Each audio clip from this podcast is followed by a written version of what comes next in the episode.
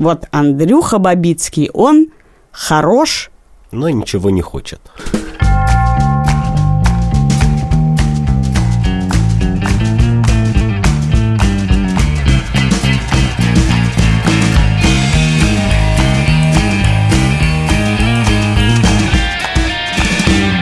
Привет! Это подкаст «Так вышло» в студии «Либо-либо». Я Катя Крангаус. А я Андрей Бабицкий. Здравствуйте. Каждую неделю в своем подкасте мы с Андреем обсуждаем новые этические вызовы, которые ставят перед нами жизнь, новости и развитие технологий.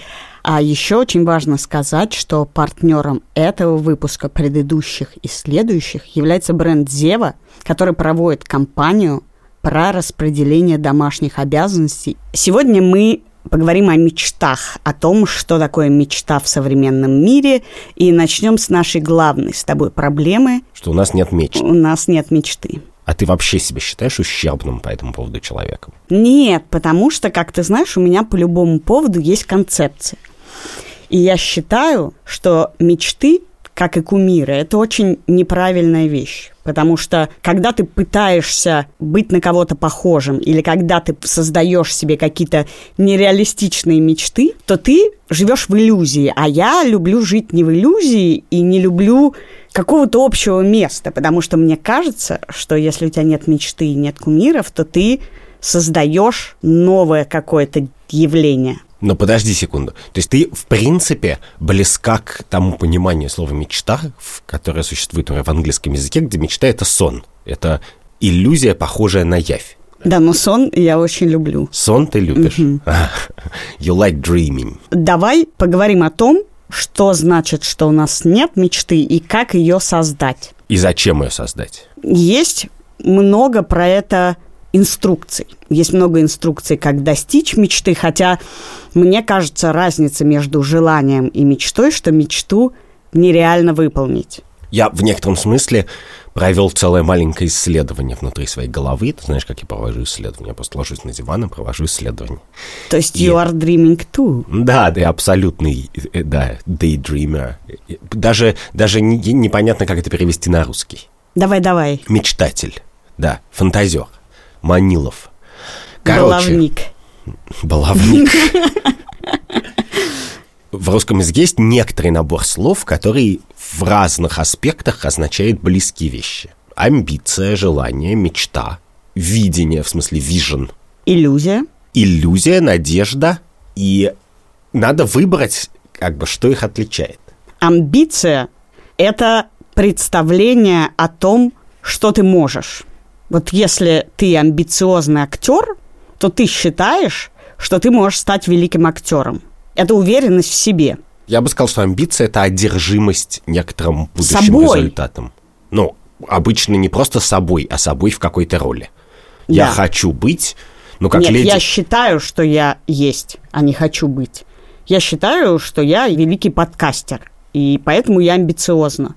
А ты амбициозна? О, да. А в чем твоя амбиция? В стендапе. А, окей. Я считаю, что я создаю новый интеллектуальный вид стендапа. Желание – это то, что ты в силах выполнить. Вот говорят люди, у меня есть мечта оказаться в Париже, и если человек так говорит, то, скорее всего, у него почти нет шансов оказаться в Париже.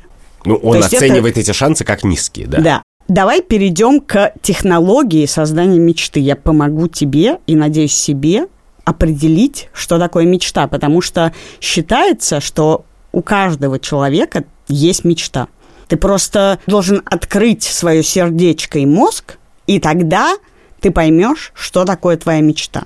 Вот э, психолог Барбара Шер еще в 1979 году она составила 11 пунктов по которым ты должен пройтись, чтобы определить свою мечту. И судя по тому, что ее книжку очень много переиздавали, видимо, э, люди очень хотели создать себе мечту. Я коротко перескажу тебе эти 11 пунктов, потому что я считаю, что мы должны создать свой способ понять, какая у тебя мечта и какая у меня мечта. Тут такие упражнения. Кем вы себя считаете? Ты должен взять листочек бумаги и вот это все, знаешь, э, написать. Да. Могу. Ты должен определить, свою изначальную сущность. Ну, тут уже начинается вот это все. Упражнение, кем бы вы могли бы стать. Ну, тут я сразу говорю, ты мог бы стать ученым и не стал им. Выберите цвет и опишите его качество. Это уже какой-то Роршах. Дальше игра в частного детектива, поскольку я автор э, книжек «Следователь Карасика», я уже преодолела этот путь. Внимательно смотрите свою квартиру, что там есть, вот это все. Посмотри на себя со стороны, что люди о тебе скажут. Вот Андрюха Бабицкий, он хорош. Но ничего не хочет. Нет, ну, хорош в чем-то. А, хорош. Не переходи сразу к да, своей проблеме. К негативной. Он хорош в том, чтобы ничего не хотеть. Дальше ты должен записать 20 своих любимых занятий, потом их прогнать через какой-то список, стоят ли они денег, бла-бла-бла. Ты должен придумать себе идеальное окружение. Ну, это у нас с тобой есть. Дальше ты должен придумать себе идеальный день. Вот тут я остановлюсь. Как выглядит твой идеальный день? Поскольку, как ты знаешь, я человек, который движется не мечтой, а чувством вины, то мой идеальный день – это такое утро, когда я проснулся... В 7.40 я отправил детей в школу? Нет, наоборот. Когда я проснулся в, не в 7.40, а в 10.40 и понял, что... И ничего еще не просрал. Да, да, да. И я выхожу, и тут там горы, солнце, и, и я думаю, и что? я имею право на это. Давай я тебя спрошу. Значит так. Просыпаюсь я ни в какие не в 10, а в 12 часов. Свет бьет в большое окно, которое у меня есть только, которое у меня есть только в ванной. Нет, ты знаешь, вот эта Европа не по мне. Возможно, э, я в Новой Зеландии. Я пью кофе, после чего я с кофе ложусь э, на диван в этой большой комнате с большим окном и думаю, ну, пойду-ка я в кафе выпить кофе. Я иду по набережной, по дороге на набережной продают кукурузу, удивительным образом в Новой Вареную, Зеландии. Да. Я не знаю почему. Уже вареную. Вареную, но не сладкую. Ты И знаешь? без масла. Без масла, но с солью. Я съедаю кукурузу, иду в кафе, пью кофе, а потом думаю, не пойти ли мне искупаться. Я прихожу на пляж, сажусь и думаю, нет, мне лень купаться. В общем, примерно ты понял этот день который Хотя вечером... Дошла примерно до который вечером 14.07. Заканчивается, наступает уже вечер, э, заканчивается каким-нибудь маленьким коктейльным баром, где есть улица, он набит, поэтому я сижу на улице и ставлю э, бокал купе на какую-нибудь машину, которая включается сигнализация. Да, я не одна, вокруг меня какие-то веселые друзья, с которыми мне классно. Ну и, в общем, вечер э, подходит к концу, и э, я ложусь спать. И ты понимаешь, ты не приблизилась к тому, чтобы изменить мир, остановить глобальное потепление, запустить ракету в Абсолютно, космос. я не испытываю ни секунды чувства вины по этому А подожди, а, а амбиция твоя подвинулась за этот день? Нет, это мой идеальный день не заключается в работе над исполнением всех своих амбиций. Ну, неважно, двигаемся дальше. Ты составляешь список проблем, у тебя он будет длинный, потому что у тебя чувство вины. У меня он будет короткий, потому что мне не хватает э, сна и безделья. Ну и последнее – поиск цели. Я не очень понимаю, для чего были предыдущие 10 пунктов. Однако э, считается, что к этому моменту ты можешь найти свою цель. Вот ты мне сейчас долго рассказывал про свой идеальный день. Это был плагиат из Инстаграма. Если ты сейчас откроешь свой Инстаграм, то там все, кроме кукурузы, будет. Но мы дальше приходим, к, с моей точки зрения, к самому важному в смысле мечты. Потому что, когда мы описываем мечту как какой-то результат, я мечтаю оказаться там, ты сделал то и так далее, то на самом деле мы описываем свой взгляд на устройство достижения мечты, на процесс. В чем состоит американская мечта? Она состоит не в том, что я стану богатым. Американская мечта — это конкретный термин, который появился в конкретное время, и он очень примерно однозначно, как мне кажется, понимается. Американская мечта состоит в том, что Америка — это такое общество и такой мир, в котором, если ты будешь вставать с петухами, работать с утра до вечера, честно выполнять свои обязанности и двигаться вперед, то ты придешь вперед, то, то социальный лифт тебя поднимет. Как раз в этом случае не социальный лифт, а социальная лесенка. Социальная лесенка, да. А есть люди, которые говорят, я мечтаю оказаться в Париже, имея в виду, что как бы это вне их силы, но зато, может, случайно они выиграют в лотерею или случайно что-то случится, и они туда попадут. И когда они говорят, у меня есть мечта оказаться в Париже, то это описывает некоторую картину мира. Я тебе объясню, почему это очень вредно. Так это очень вредно, конечно. Потому что, когда ты мечтаешь пройти по социальной лесенке, когда ты мечтаешь, что тебя заметят в Голливуде, или когда ты мечтаешь о том, чтобы попасть в рай, то в большинстве случаев, про рай не знаю, э, ты ошибаешься. И огромное количество жизней ломается ровно на этом пути, потому что как раз у тебя есть схема, ты должен вставать с петухами, молиться, и тогда ты, возможно, попадешь и в Голливуд, и в рай. Но в действительности в большом Ты прямо количестве... залезешь на знак и вознесешься. оттуда. Да, на, Да. на э, Голливуд знак.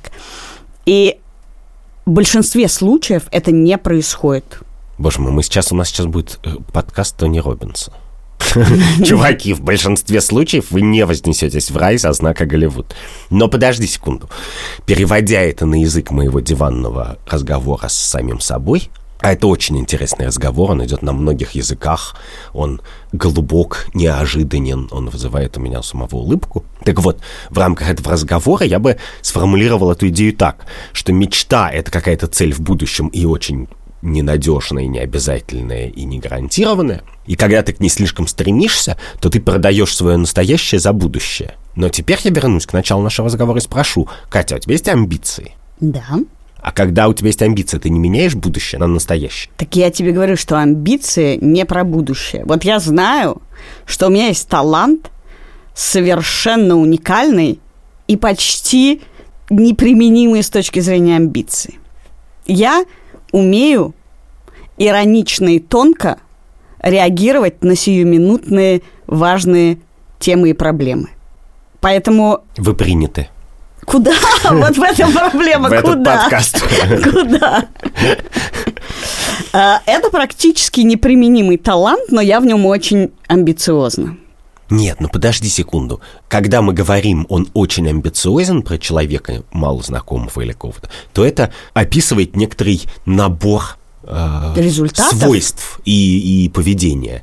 Когда это человек, который обстукивает пороги и звонит непрерывно людям, которые ему зачем-то нужны. Ну, ты понимаешь, что который я не знает, знаю- с кем познакомиться и куда пойти, и В туда и стремиться. дело, я не знаю, в какие пороги мне обивать. Тогда ты не амбициозный человек.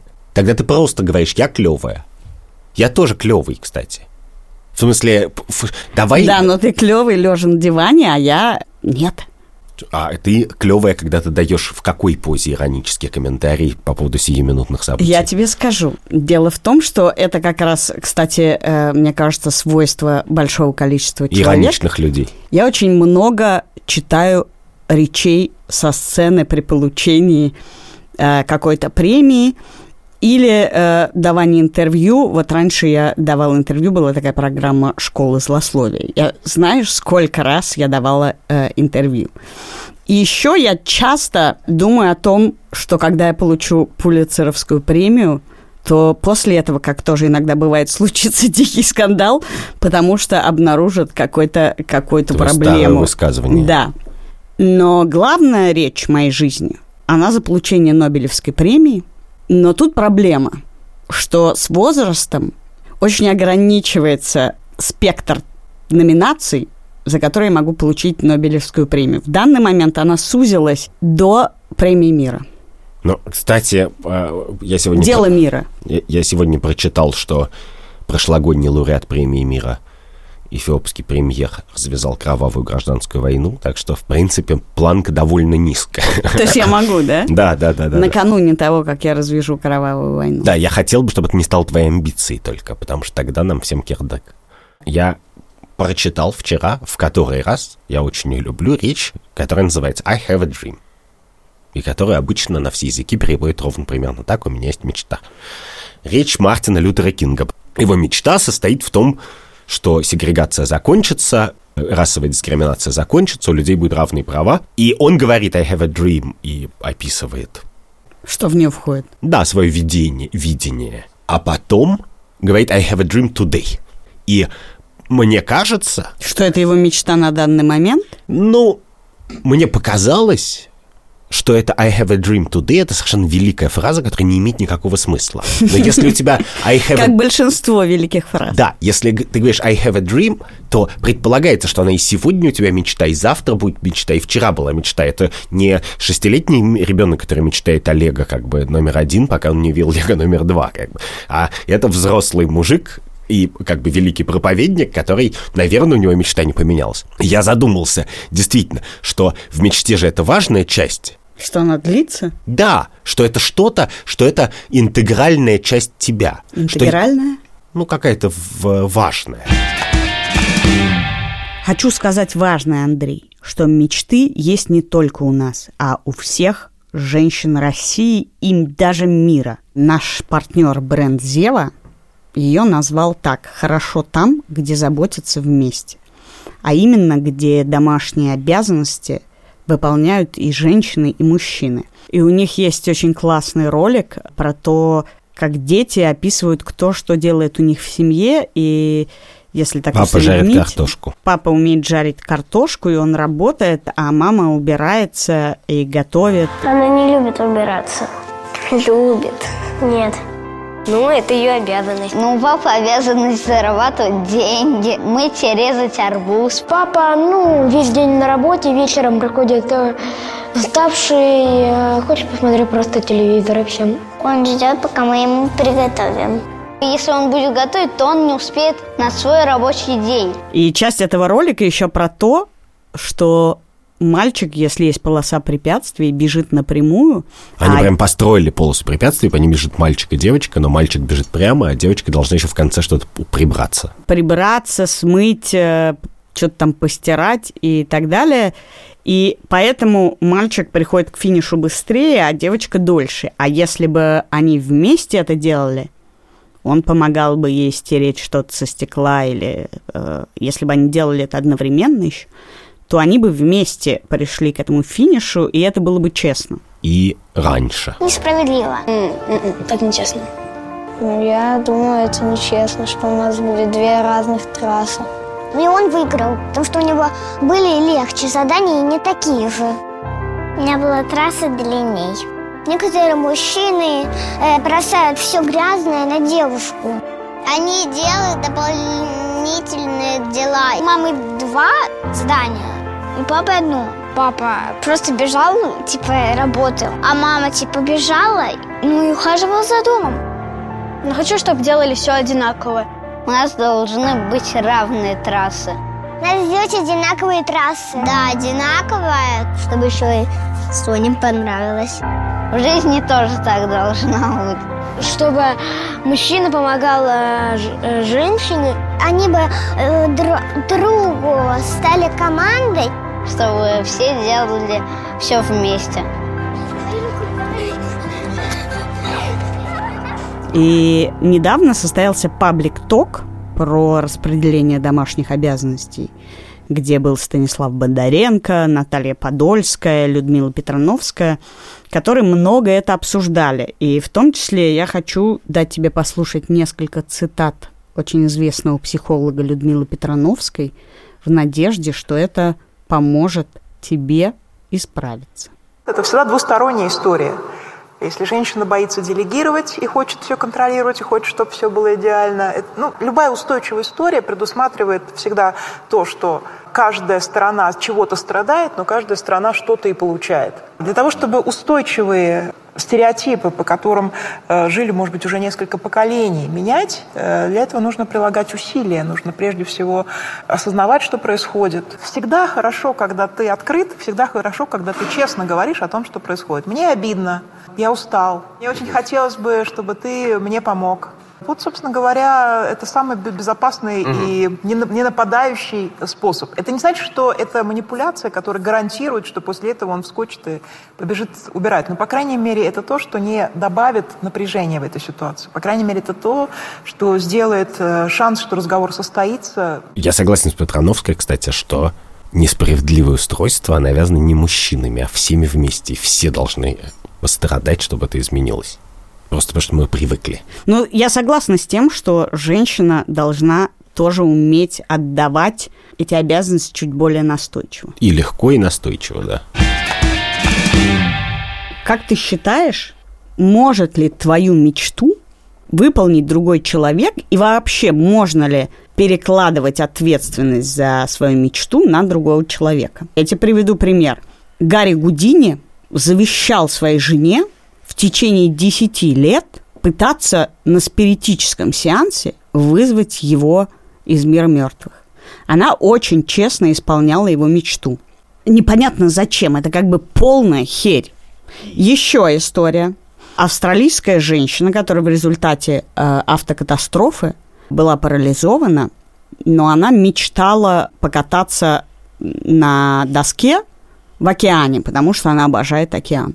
И, с одной стороны, это была ее мечта, а с другой стороны, воплотил ее друг ее сына, который, как рюкзак, ее повесил на себя и катал ее на доске.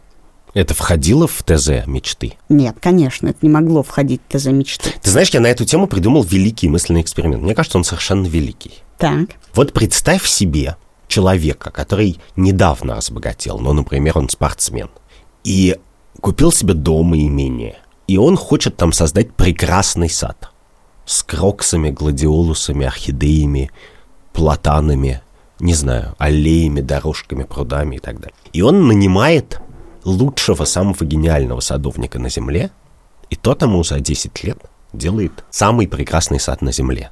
Но мой вопрос такой, а кто получил больше удовольствия от этого сада? Тот человек, который его хотел, придумал и оплатил, или тот великий садовник, который его сделал? И оказывается в эту секунду, что, возможно, они оба мечтали об этом, но мне кажется очевидным, что для садовника это должно быть большая какая-то воплощение его желаний, его чаяний и большая радость и большее счастье, чем для хозяина поместья. И что он помог воплотить чужую мечту. Это ровно про то, что я тебя спрашиваю. Может ли как раз воплощение твоей мечты другими людьми стать реализацией твоей мечты? Ну, это очень сложно сказать. Вот а, мне хочется, например, я не знаю, а, выучить какой-нибудь язык. Это мое частое желание. И, и если мне как бы представят синхрониста, который будет за мной ходить и все переводить, то это не будет ни в каком смысле воплощением моей мечты. Мне-то хочется оказаться в ситуации человека, который что-то сделал для этого, а не в ситуации человека, которому это дано.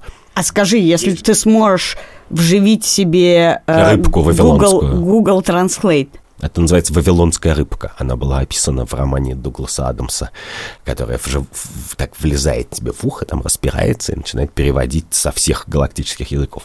Не знаю, я даже не знаю. То есть, наверное, появление такой рыбки заставило бы меня вставить ее в ухо, когда я поеду куда-нибудь в Корею или в, э, я не знаю, в э, Нигерию. Но мне будет жутко не хотеться. То есть это будет нищетово? Да, я понимаю, что мечта в духе «я хотел бы поехать в Париж» это как бы фиговая мечта. Она мне даже уже в качестве мечты не приносит удовольствия. А скажи, существует ли вообще в твоем представлении оценка чужой мечты? Вот про нищетовость. Есть э, история про пуэрториканца по имени Энджел Пантоя, видимо, который мечтал Пантоха. побывать... Пантоха? Анхель Пантоха. Да. Поскольку вавилонской рыбки у меня нет, то я тебе ну, уверяю. кое-что ты знаешь. Да, да.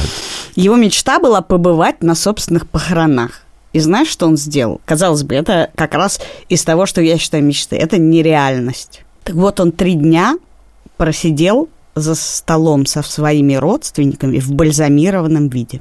Ну, и дальше я тебе задам вопрос, который я уже тебе задавал про поместье и садовника. Вряд ли его семья получила от этого удовольствие. А вот это интересный вопрос, потому что он получил точно ноль удовольствия. Сидя в мумифицированном виде за столом со своими близкими, он уже не получил никакого Подожди, удовольствия. он, видимо, был живой в этот момент. Нет. Я была уверена, что он был живой. О, боже мой, Кать, ты все-таки такой оптимист, совершенно неубиваемый. Но Нет, конечно, он был в любом случае уже. нищетово, я Подожди, считаю. поэтому в моей картине мира его мечта никак не выполнилась. А дальше есть его близкие, которые хотели быть самыми, значит, лучшими близкими на Земле или получить наследство или что-то. И которые почему-то это сделали. Ты считаешь, это приятно сидеть за столом с таким... Ну, кстати, в э, странах Карибского бассейна это вполне принято. Ну, ты видела вот этот мультик про День мертвых? Конечно, он называется Коко. Так что, может быть, это как бы неприятных никаких чувств у них нет, а при этом очевидно, что есть какие-то приятные, когда ты делаешь приятное, когда мы выполняем волю близкого человека усопшего, очевидно, что мы получаем от этого удовольствие и чувство того, что мы что-то делаем правильно. Я просто к тому, что весь наш подкаст построен на том, что мы обычно как бы плохо себя чувствуем, когда поступаем неправильно, и хорошо, когда правильно, а не когда как бы что-то падает. Так ты оцениваешь мечту как хорошую или плохую? Так вот я тебе и хочу сказать, что я верю в процесс, а не в результат. Слушай, ну вот эта история, которую мы с тобой несколько раз уже обсуждали, про двух немцев, один из которых э, мечтал съесть человека, и второй, который э, выполнил его мечту. Вот можешь ли ты оценить его мечту как плохую, если все это происходило по согласию? Он совершил преступление в этот момент и был готов к этому. Я не знаю, я, мне очень сложно это сказать, потому что я настолько не способен проникнуть в разум и мозг человека, который хочет съесть другого человека, что мне очень сложно выносить оценку. А в мозг человека, который мечтает покорить Эверест? Гораздо проще, я могу понять это. Когда ты мечтаешь покорить Эверест, важная часть — это процесс. В принципе, никто из тех, кто хочет покорить Эверест, не летает туда на вертолете. То есть мечта выиграть в лотерею – это нищетовая мечта, потому что ты ничего не делаешь, кроме как покупаешь лотерейный билет. Ну подожди, мечта выиграть в лотерею – это просто азартная игра. Я не знаю, на самом деле, правда ли это, я подробно не изучал этот вопрос, но было большое число публикаций, даже какое-то исследование, что победители лотереи в целом... Очень жизнь... плохо заканчивают, да? Да, А ты знаешь, что еще есть такого типа? Что в России, в Советском Союзе очень многие семейные пары жили вместе с родителями. И они очень-очень долго... Мечтали о собственной квартире. Да. И очень много после этого разводилось. Знаешь почему? Почему? Потому что когда у тебя есть мечта, более-менее реалистичная... Ты говоришь, я потерплю все. Да, ты очень много проблем и каких-то сложностей откладываешь в эту мечту. Ну, мы ругаемся, а все потому, что мы живем с родителями, и когда мы переедем в новую квартиру, мы не будем ругаться. Подожди, но когда люди переезжают в квартиру, то они в некотором смысле подменяют как бы тусовку зданием. Они подменяют проблемы зданием. Да, но это очень часто. Есть очень много ресторанов, в которых интерьер лучше, чем еда, как бы. Ну, в смысле, это нормальная человеческая ошибка. И люди, конечно, заблуждаются в своих мечтах. Но и, в принципе, что мне важно, это их святое право в этом заблуждаться. Может оказаться, что ты на самом деле не хотел того, чего ты хотел. Ты прилетишь в Новую Зеландию, как бы. И, и окажется, ничего. И ничего, не, у тебя просто ничего не пошевелится. Там овечка, попугай Кеа, четыре хоббита мимо тебя пробежит, а у тебя ничего не пошевелится в душе. И что тогда? Ну, ты знаешь, мне кажется, кстати, что вот это ничего, это очень частое свойство исполнения мечты. Ты так много вкладываешь в этот процесс, и так много надежд и счастья вкладываешь в исполнение мечты, что в итоге ты ничего не чувствуешь, как бы вот оно исполнено, и что? У меня есть такая проблема, Давай, расскажи. что я часто придумываю книжки. И когда эта проблема совмещается с проблемой того, что я редко их пишу. Нет, даю интервью и читаю речи со сцены, то в тот момент, когда я все это проделываю и как бы умственно мысленным экспериментом воплощаю эту мечту, она теряет для меня всякий смысл, потому что я заранее знаю, что вот я все это прошла, я дала это интервью, и как бы и чё. В таком случае мы делаем еще шаг назад на мой диван. Я, простите, я тебя спрошу, окей, а в таком случае являлась ли это мечтой? Если ты ее придумываешь, мысленно проделываешь все шаги по этой лесенке и мысленно в ней разочаровываешься, то является ли это мечтой? Ну подожди, мне кажется, это с любой мечтой так.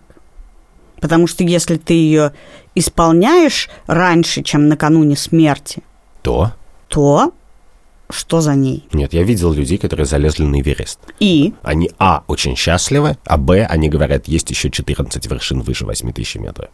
Ну, я знаю чувака американского, который мечтал по горе ее семи залезть без страховки. А она там, с одной стороны, просто практически гладкая. И Он очень долго к этому готовился. Один раз, Это, кажется, называется «Гора или капитан». возможно, я помню, что это как-то связано с оперативной системой Мака.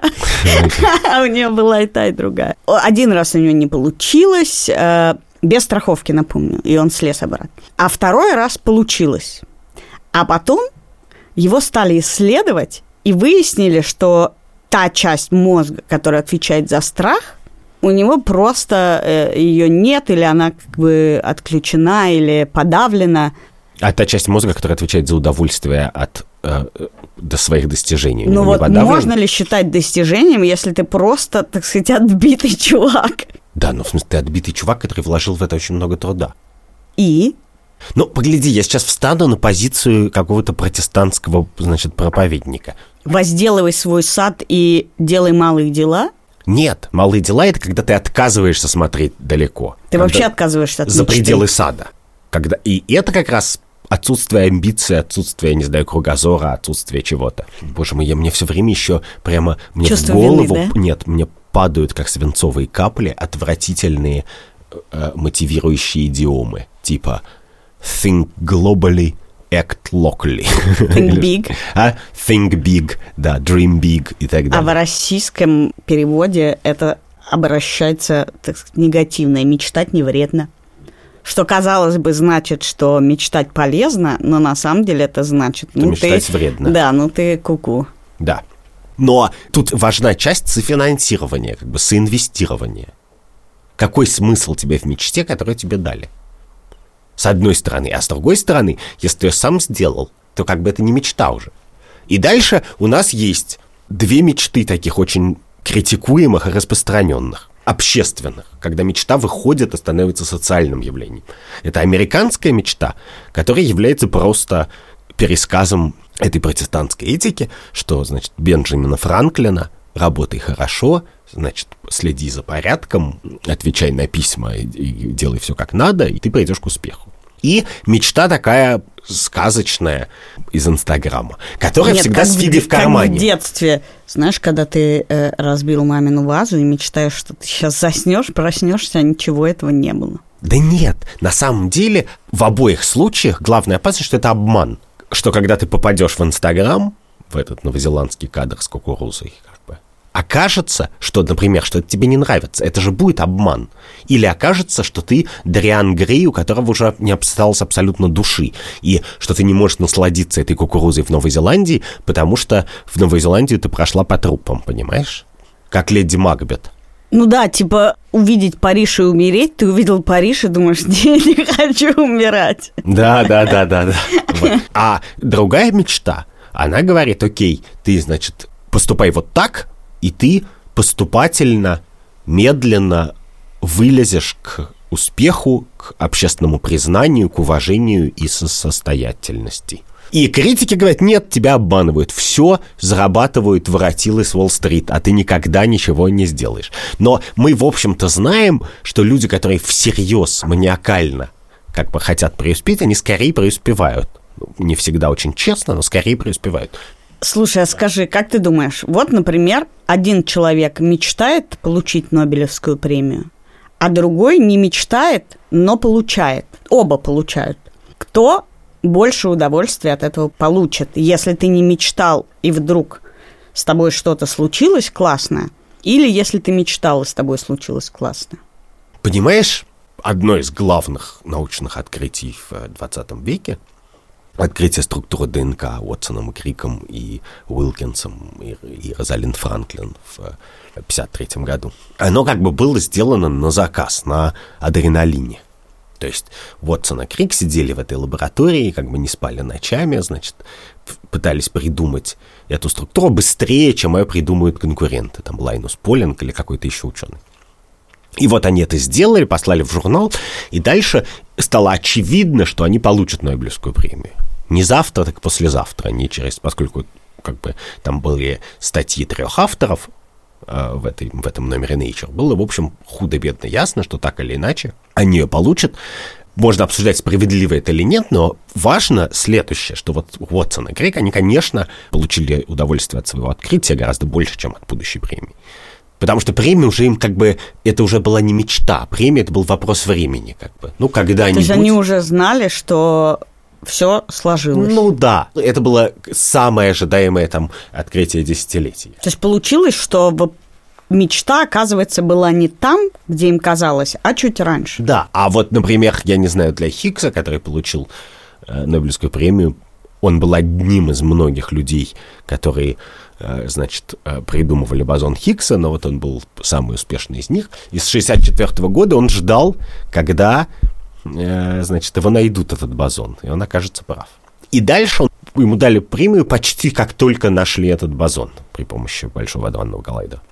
И в этом смысле надо задать в себе вопрос, как бы, что он получил больше радости от премии или от осознания, что его главная и, в общем, единственная очень важная научная статья оказалась верной, пророческой, и вот все мировое сообщество сказало ему, да, Хиггс, ты был прав. Ты знаешь, я поняла, что у меня нет мечты, и я не хочу ее, потому что мне кажется, что за жизнь у тебя есть очень много возможностей чего-то выбрать и куда-то свернуть. В детстве я мечтала, не знаю, стать актрисой. И что я должна идти к этой дурацкой мечте? Я не хочу быть актрисой. Я хочу свернуть куда-то еще, может быть, я хочу, не знаю, написать сценарий, может быть, я хочу сделать э, православный стендап, а если у меня появляется эта мечта, то она меня очень обязывает. Иначе ты э, забросил свою мечту еще что-то, и ты как бы это уже, ну, такой...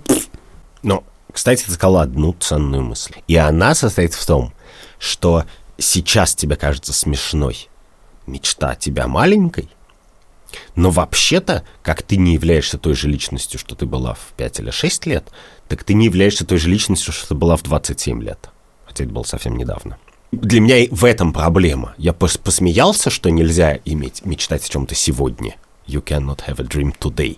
А с другой стороны, совершенно точно, если бы я написал на бумажке свои мечты 10 лет назад и сейчас, и 20 лет назад, то это было бы три разных списка. Конечно, и более того, если я когда-нибудь сыграю в фильме, мне будет смешно, что я воплотила какую-то детскую мечту, о которой забыла. Наш продюсер Лика Кремер сыграла в фильме в пятилетнем возрасте. И все, и это решило бы и твои проблемы. Это. Но она двинулась дальше и стала учиться на актрису, и не стала ей. И, возможно, надо было успокоиться на том, что она уже сыграла в фильме. Давайте заканчивать. Подписывайтесь на наш телеграм-канал «Так вышло», где мы рассказываем, как у нас устроен рабочий процесс, и накидываем очень много ссылок на разные статьи и исследования, которые помогают нам готовиться. Но которые мы потом не используем в подкасте очень часто. Да. Во-первых, вы теперь увидите, что мы знаем больше, чем говорим, а то иногда некоторые, наверное, думают, что мы с тобой совсем тютю. Нет, нет, мы читаем, у нас есть очень хорошие коллеги. Это редактор Андрей Борзенко. Продюсер Лика Креймер. Звукорежиссер Ильдар Фатахов. И researcher Катя Зорич.